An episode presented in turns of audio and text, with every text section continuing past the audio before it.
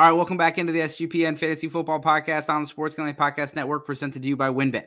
WynnBET is now live in Arizona, Colorado, Indiana, Louisiana, Michigan, New Jersey, New York, Tennessee, and Virginia. From boosted same game parlays to live in game odds, WynnBET has exactly what you need to win. If you sign up today, you bet $100, you're going to get $100 at sportsgamblingpodcast.com backslash wynnbet. That's sportsgamblingpodcast.com backslash W-Y-N-N-B-E-T. State restrictions apply.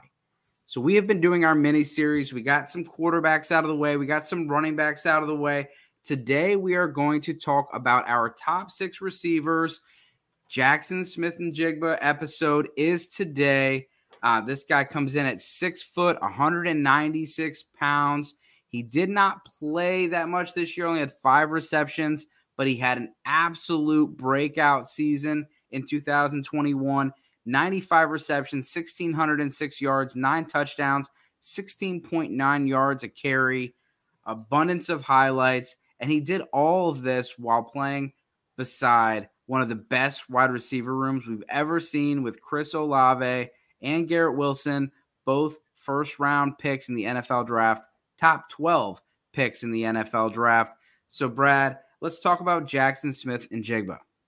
Yeah, look, this dude has everything that you want to see except that elite top end speed. So so pros, right? His quickness off the line is pretty legitimate. Pretty legitimate.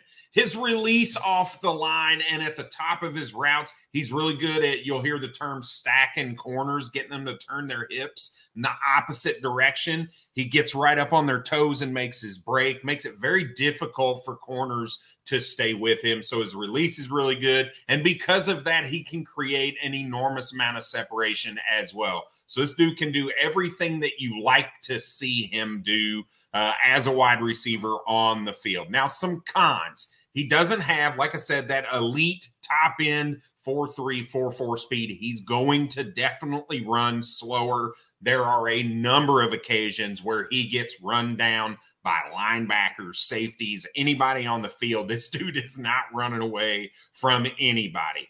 My second con is all about the production, right? He didn't play hardly any in the 2020 season.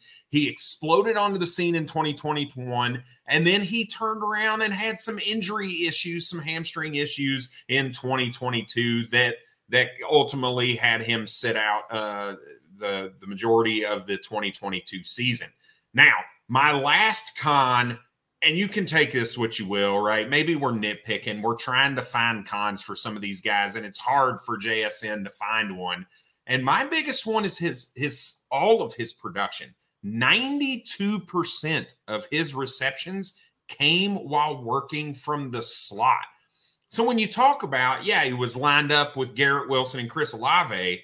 Well, yeah, those guys are on the inside or on the outside and JSN's getting to work on the inside against maybe a little lesser of a level of competition. So I went back and said, okay, so before I get crazy, let's take a look at all the wide receivers that have come out over the last five years that had around nine, you know, let's say 90 plus percent of snaps or their targets coming from the slot that were that are worthwhile there's really only two names that I'm like, okay, I want these guys on my team, or I'm okay with having at least one of them on my team. The other one you absolutely want on your team. One is Justin Jefferson, right? An enormous amount of his snaps came from the slot, 100% translated. I don't want to say JSN is Justin Jefferson. You may hear other people compare him to Justin Jefferson. I'm not going to do that. The second guy was Jakobi Meyers, right? So a guy that you're okay having on your team, but not really excited about it, right? So I want to see if this production that he put up in his sophomore season is translatable to the outside. Can he do that to outside bigger corners? Whereas in college and as stellar, as awesome as it was sophomore season, he was doing it against slots. Can he do it against those bigger outside corners? That's kind of what I want to find out. My player comp really because of the fact that he's that well-rounded wide receiver. He just doesn't have that top end speed. It's going to be Keenan Allen. And we talked a little bit pre-show, right? Size is not necessarily the comp here, right? Keenan Allen's taller, he's bigger, he's a little bit more built. uh, than JSN is, but the style of play is very similar. He wins with his quickness, he wins with his release off the line, and he's not going to burn anybody down the field, right? So that's where we like to see JSN. I hope that he finds a really good landing spot where maybe they get to utilize him in the slot, an offensive coordinator that'll kind of move him around, get him in those winning situations, because I do think that might matter a little bit more with him than maybe some of these other wide receivers. Yeah, and so you want to look at the big board and kind of where he stacks up. You know, we saw Ja'Marr Chase n- pretty much not play for football for an entire year. He sat out and then went to the draft. There's a lot of questions about that. There's a lot of questions right now about whether or not JSN was really hurt or if he was just sitting out and saving himself for the NFL draft. Uh, Daniel Jeremiah's draft has Jackson Smith-Njigba going to the Giants at 25 and has him as the first receiver off the board and doesn't have a receiver going ahead of him. Um, these these NFL mock drafts on the database have receivers going ahead of him and much earlier. To look at kind of where he's projected, and he's projected obviously as a first round pick. Here is where some people have him going the 15 spot, the 25. You got the Packers, the Giants, the Seahawks. So when you're looking at you know, what can you expect from him come, you know, come Sundays? This guy that could easily be a, a number one or a number two on, on any offense and someone that you can plug and play in your fantasy football lineups from day one if you were to get any of these any of these landing spots, in my opinion.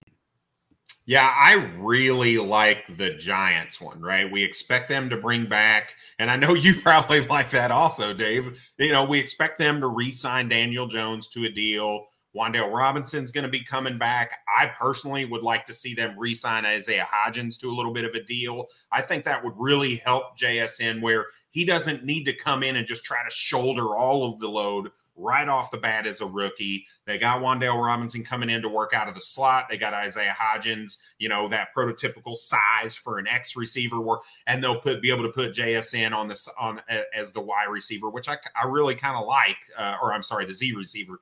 Uh, so I, I kind of like the the idea of where that is. Whereas with Green Bay, yeah, he's probably going to be a Z because Christian Watson is the big outside guy there, or maybe even gets relegated to the slot with Romeo Doubs there.